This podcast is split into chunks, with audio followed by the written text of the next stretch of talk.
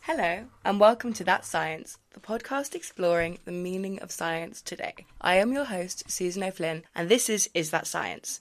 This week, I'll be talking to Paul Knowles, who is doing his PhD here at the University of Manchester, and also a teaching assistant on the course I'm doing in my second semester, which is The Crisis of Nature, about eco criticism. I got into contact with Paul after he delivered this fascinating lecture about how fiction is responding to the climate crisis. And after our meeting, he very kindly agreed to come on the podcast to talk to me. So thank you, Paul, and I hope you enjoy our conversation. So, hi, Paul, and welcome to Is That Science? Thank you. Thank you for having me. So, today we're going to talk about eco criticism, obviously, but I just thought, just so our listeners could get to know you, do you mind telling us a bit about yourself? Yeah, my name's Paul Knowles, um, and I'm a second year PhD student at Manchester University doing English literature and eco criticism, looking at the short story and empathetic responses and how eco criticism can make us consider the impact that human behaviours have had on the past, present, and possible future of the landscape, and also considering how we can voice the more than human world to make stronger connections and to develop um, readers and critic uh, environmental consciousness and to see the world from a more than human perspective. Brilliant. Thank you so much. So, before we get into eco criticism, do you mind actually telling us what it is? I mean, is it is it a form of fiction? Is it a form of non-fiction? Or is it a field of research? Like, what is what actually is eco? So, eco criticism is a field of kind of critical research, um, like gender studies, like race studies, um, like post-colonial studies, and it's a field of research that looks at literature texts, in my example, but it can be any kind of text through a lens that focuses on representations of the natural world and the biases in those representations. So um, it can consider things like how are animals represented? Are animals represented as um, something that's meant to be dominated, or they, do they become products that become consumable, or do animals have their own agency? I'm looking at kind of environmental destruction and just even kind of looking at different genders' relationship with the natural world. So eco criticism is a lens, a very broad lens that looks at how the natural, the nature or the natural world or the modern human world, all these different terms that rep- kind of represent the same thing, is re- represented in literature or art, and what kind of biases are associated with these representations. Well, I guess before we start properly getting into it, do you want to kind of give a background to it? Do you want to? Uh, it's, well, it's, it's conscientious. It's a uh, it's a it's a difficult one to say when it starts. I think me and Vlad, who teach the Crisis Nature course at the university, would argue that it starts with the 60s. So after the, great development of the 50s and the 40s in nuclear technology, in pesticide, in kind of uh, anthropocentric behaviours and creation of products that meant that the destruction of an environment wasn't just local anymore, but was global. And then these, these critics, so a good example of a critic might be Aldo Leopold, who writes Sand County Almanac, and he's really considering how the mechanisation of the landscape changes the landscape forever, doesn't change it for two or three years. So there's this new wave of criticism from the 60s with the counter movement in America associated with the hippie movement, counter movement in America from the 60s and eco criticism as we know it, as kind of modern critics know it, stems from texts like Leopold, Rachel Carson's, and then the population bomb. So these kind of real important texts from the 60s that considers different environmental issues and the impact that human behaviour is having on what is perceived as natural landscapes. In that criticism, is there very much so a focus on the destruction of the natural landscape, or is it looking at the natural landscape changing over a period of time as a result of human activity? Yeah, I would say the first text of the 60s is really trying to come to terms with the consequences of developing this technology. So it really is the first kind of text of the 60s are really looking at the destruction of the landscape. I think that's where we say that eco-criticism probably develops and becomes more sophisticated in kind of the 80s and the 90s, where it becomes more developed and more probably about the relationships or the interrelationships. So a text that appears in the 90s, in 1990s is Sexual Politics of Meat by Carol J. Adams, which looks at how the language that's used to describe meat is also the language that's used to sexualize and describe females and looking at the kind of the politics behind that and who's creating this language what media companies created this language very kind of male owned and how this language objectifies both women and meat and animals and takes away their kind of agency or their political voice. So I would say the 60s is really focused on the destruction of the landscape, like Rachel Carson Silent Springs is really just making people aware of the destruction that's happened with pesticides and Leopold by the mechanicization of farming And then in the 80s, the 90s,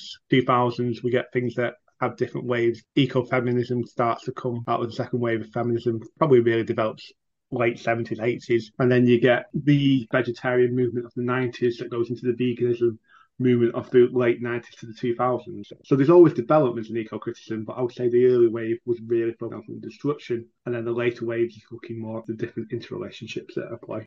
I think when I think of eco criticism, you seem to think of it as a very middle class and wealthy concern.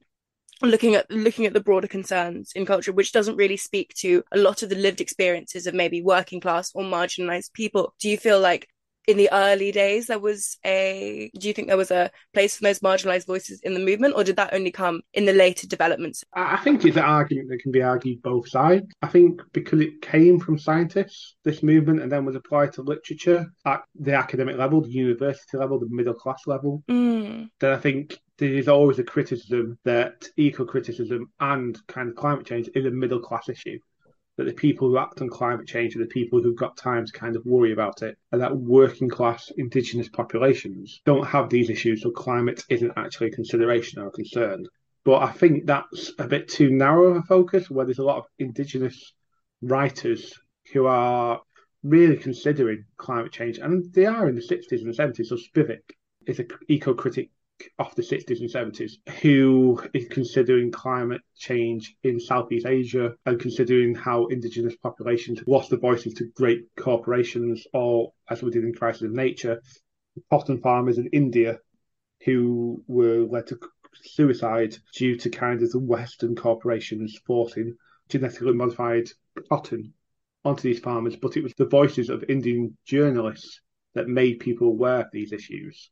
So I do think there has always been indigenous working class voices, but I think due to scientific element of eco criticism or the origins of eco criticism, it was always associated with middle class because it seemed to be a field where there's a lot of factual data research where other lenses had been more psychological instead of psychological and social research instead of kind of the heavy data research that's associated with eco criticism. One thing that I thought about a lot is different cultures' attitudes towards nature. I mean, in our Western culture, there seems to be, and I think you brought it up in a lot of our classes, is there seems to be a lot of looking at nature as something to be dominated and not really as its own kind of entity.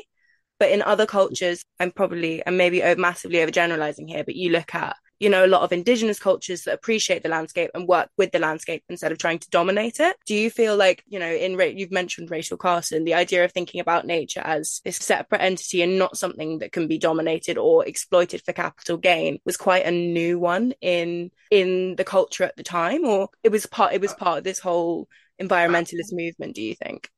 I think, yeah, I think it's one where even now in environmentalism or eco-criticism, you have many different schools of thought and many different critics, and uh, and yeah, it is yeah. So Paul King is a writer who wrote a book who said how to be an environmentalist, and then he left the environmentalist movement, and he has some quite upsetting and quite disturbing right wing ideologies about who control nature, of who owns nature. And I would say if you're looking at nature writing, especially in the UK context, that it's only from the 2000s that we start to see more voices from other cultures writing nature writing. And a key theme of these other cultures writing nature writing is that they have felt excluded from the national parts of the UK. They felt like they haven't belonged. And Paul Kingsnorth is a writer who embodies this, who wants to protect nature from a very masculine perspective. And it's, can link it to Trump and what Trump was doing in America and how he presented a nature that was very nationalistic. America should control its national resources, control its coal, and that that shouldn't be being interfered by international environmental laws that didn't know the American context. So I would say that there's always been different debates, but I think if you look at the history of the environmental movement, I would say there has always been Indigenous voices there. How well they've been heard is another issue. Um, like the 1950s nuclear testing on the Polynesian islands. There's always been Polynesian critics writing about the horrific nuclear fallout. Have they had the same access to the media and same representation of the media and Western media to have their voices heard than the scientific community? Probably not. And that is, we get into issues of representation. But I think those voices have always been there. How well heard or how much access they've had is another debate. And that's how I sum it up. I don't think Indigenous voices get the same press coverage or the same academic weighting in the mainstream media, not in the academic media, but in the mainstream media, than maybe scientists who have won Nobel Prizes or who fit into kind of Western Hegelian thought or Enlightenment thought. So that's really interesting debate mm. and argument. What would you say are the most prominent voices in the field? And what I say in the academic field, more specifically, in the academic field, whose ideas are the most prominent? What what are the most popular trends right now? well, there's a couple. There's a rewilding trend or the wilding trend, and that's a very controversial argument, debate. And what does rewilding or wilding mean?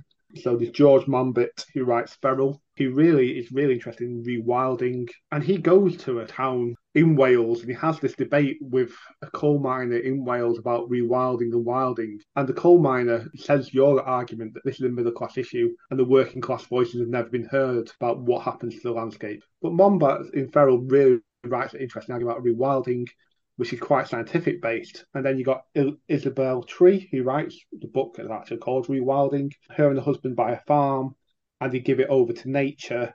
And she looks at the biodiversity that comes back and what is the value of the biodiversity. Monbiot talks about trophic cascading as well, which is an interesting one.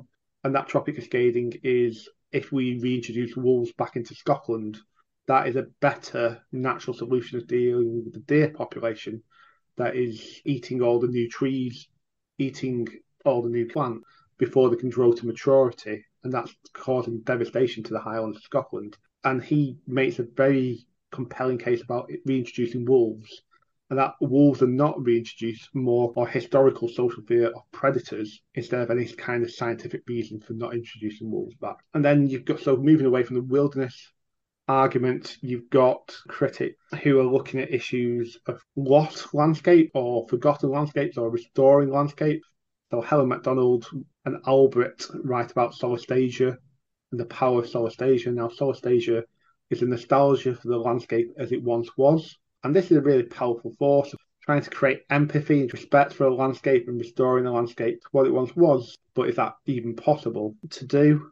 And then if you're looking at feminist eco-criticism, then Emily Carr is a really interesting feminist eco-critic who hates the 80s and 90s movements and wants to modernize it and wants to consider how we make ecofeminism more inclusive to include all voices because one of the criticisms of the second wave of feminism and ecofeminism that sprung from the 70s 80s was that it wasn't inclusive of different voices from black communities southeast asian community that these voices were excluded. So yeah, there's a lot of interesting work that's going on, but I think big debates around ecofeminism or in general nature and inclusion, then the debate about rewilding, and then the debate of kind of solastalgia. And are we trying to go back to a wilderness or landscape that doesn't exist? And maybe what we need to create is a more harmonious landscape, or do we try and create a prehistoric or pre human landscape? And is that actually ethical?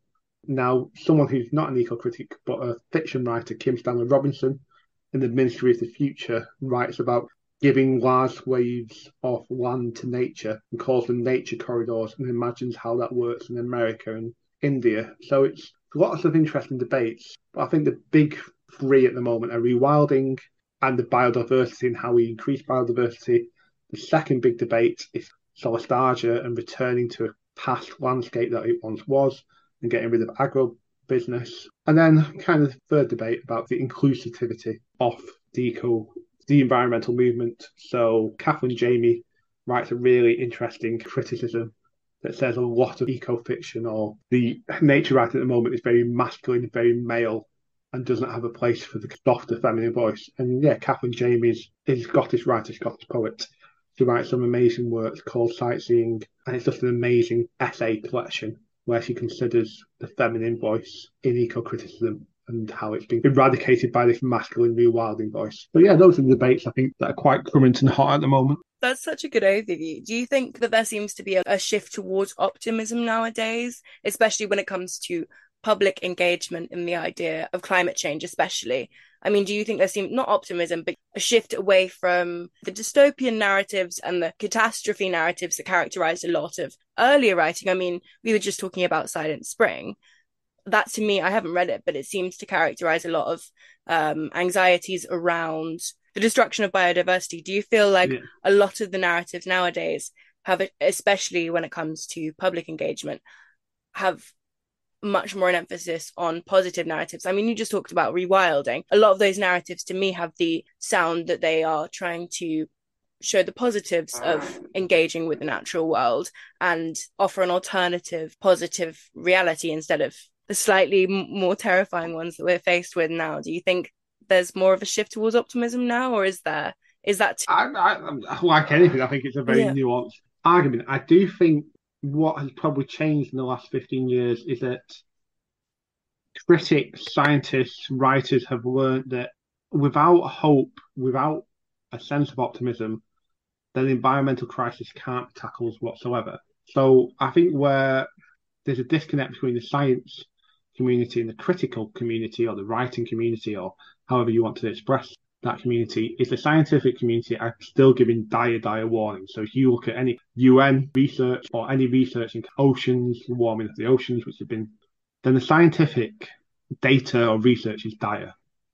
It's like we we have gone past the critical point where the political, the social, the literary representation is more hopeful, and we're starting to move away from prevention to sustainable, to ideas of sustainability or adaptation. So I think the biggest change that's happened is prevention, and we're not going to prevent climate change, to now a more maybe hopeful tone of adaptation that we can live with the effects of climate change, that we can mitigate the effects of climate change. And that may be a very human perspective that human beings or why human beings have been so successful their ability to adapt and change to any landscape that the planet has thrown at them. And maybe technological advancements like geoengineering, carbon capture, maybe that's making people hopeful, but there is a big school of thought that thinks this hope is misplaced and believes in technological determinism that this technological determinism is not a useful thing because people are thinking that there will be a savior or a solution to climate crisis.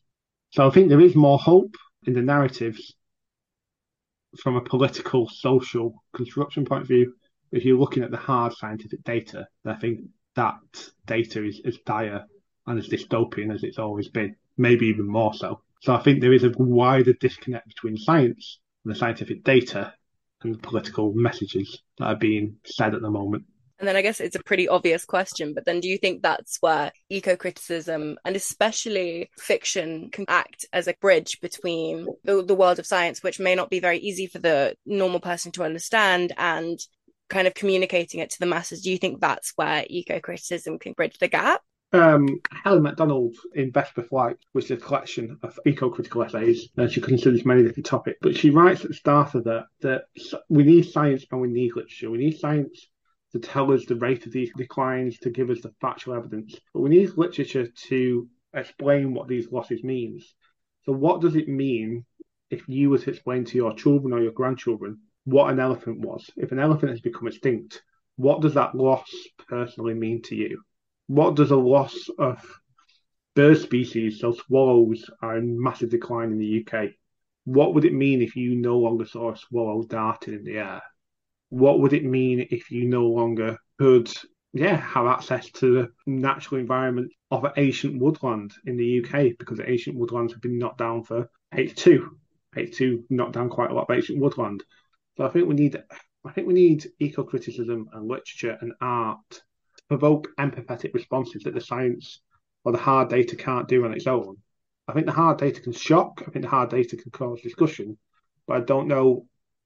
In mine, it's a very personal opinion, and lots of people will disagree with me. I think we need literature and art, eco criticism, to create an empathy, to create a connection that maybe is missing from the hard scientific data. And if we don't have empathy, then can we change? Can we change anything? Now, some people say that's too utopic, and I'm being too utopian here, but my own personal belief is we need to create these empathetic responses. Otherwise, we just become more and more disconnected. Yeah, disconnected to the natural landscapes. And I think even taking from the two, early 2000s, technology, the design of metropolitans and cities and urban spaces, there's a big disconnect now. I was watching a program last night with Richard Attenborough, and it was all about the design of cities and how nature can be incorporated in cities And he gave some great examples from Southeast Asia and some of the big metropolitans there. And what's missing European cities or European planning is that green spaces seem to be an aesthetic, nothing to do with biodiversity. So what we had in the UK recently was I think it was one of the town councils down south that pulled out all the ancient trees overnight and there was uproar it's either Plymouth or Portsmouth. I can't quite remember. And people were up in arms at all these old trees. And then the council kind of said, oh, but we're making a greener space. And I think there's a danger then when councils or politicians say they're making a greener space. Are we really doing this? Or are we creating an aesthetic of greenness? So a lot has been done about, oh, we're planting trees. But what trees are we planting? We're destroying biodiversity that's been created over 200, 300, 400 years with these ancient woodlands, mixed species of trees. And then people say, oh, we can offshoot this by planting woodlands. But what usually happens is the same trees are grown in very rows, very much like an orchard. It's not the same as having ancient woodland. And I think rewilding has those issues attached with it. What do we actually mean by rewilding? What landscape are we creating? And what landscapes do we think we can recapture? And are we then sacrificing the here and now for an idea of the future? So I think empathy is really important to understand how people are feeling, to promote discussion between different people and maybe to just promote ideas of respect or respectful dialogue that seems to be missing from a lot of modern arguments. I remember last time we were talking about the idea of pronouns in nature, and I think that's that's a really interesting to look at because I mean, you know, the idea of, oh, how do you represent a tree? What kind of pronoun is it? What does that mean if you give them a female pronoun over a male pronoun? What does that communicate about our relationship with nature? And I think it's a really interesting perspective to have on the representation of nature in literature as well. I mean, I we talked about it last time, but one of my favorite books is The Secret Life of Trees uh, by Elif Shafak, and she's talking about communicating the experience of a tree and the story is told from the perspective of a tree. And I think that's one way in, in which I was particularly struck by the narrative was by telling it from this completely different viewpoint. And what do you think about the idea of representing nature through pronouns. I mean, do you think nature needs pronouns? Yes, I, I think. Well, Timothy Morton has a great section of this in his book Human Human Kinship. His book called Kinship, creating human relationships with non-human world.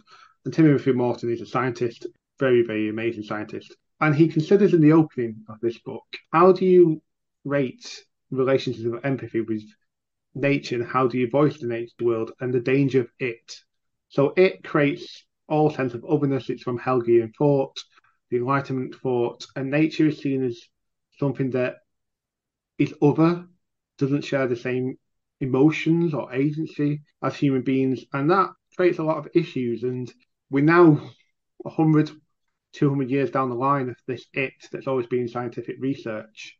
And the results aren't great if we're looking at, we could be entering the sixth mass extinction right now of animal species in the world. So it, to me, seems to lack all kind of respect or consideration for the subject that's being studied.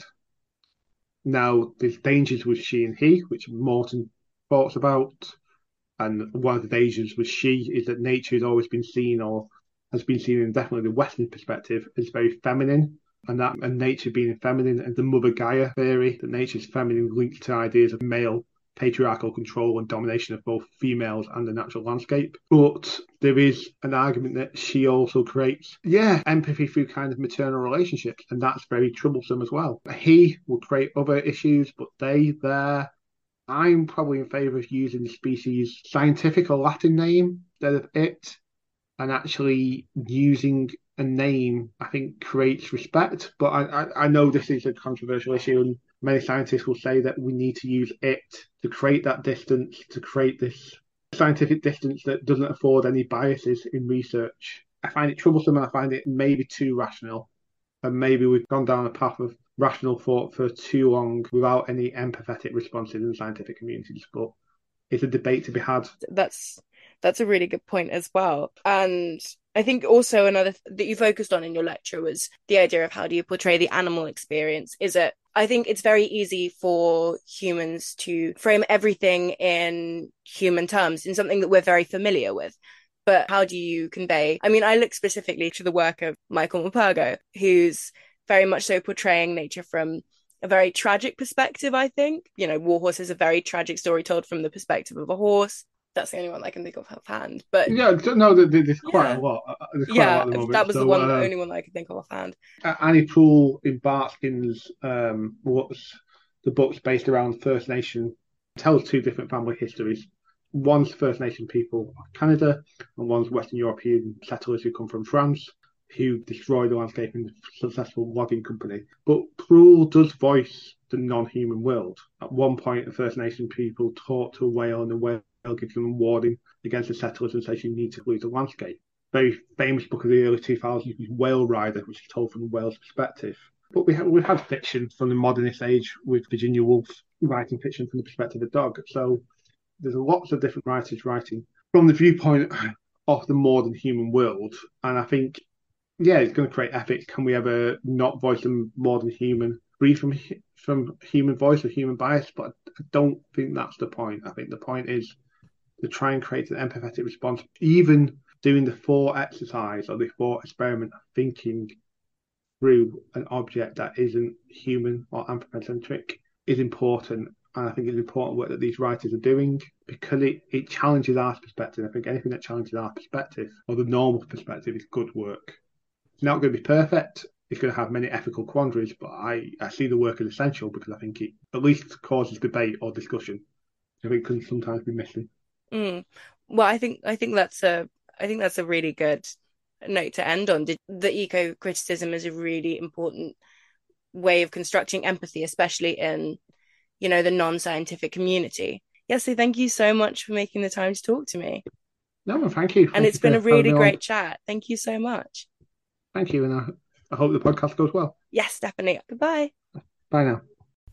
Thank you so much again to Paul for coming to chat to me about this absolutely fascinating topic. I hope you've learned something from this episode and enjoyed it as much as I enjoyed having the conversation. As usual, any of the topics that we talked about today will be in the show's notes, so do go check them out if you want further information.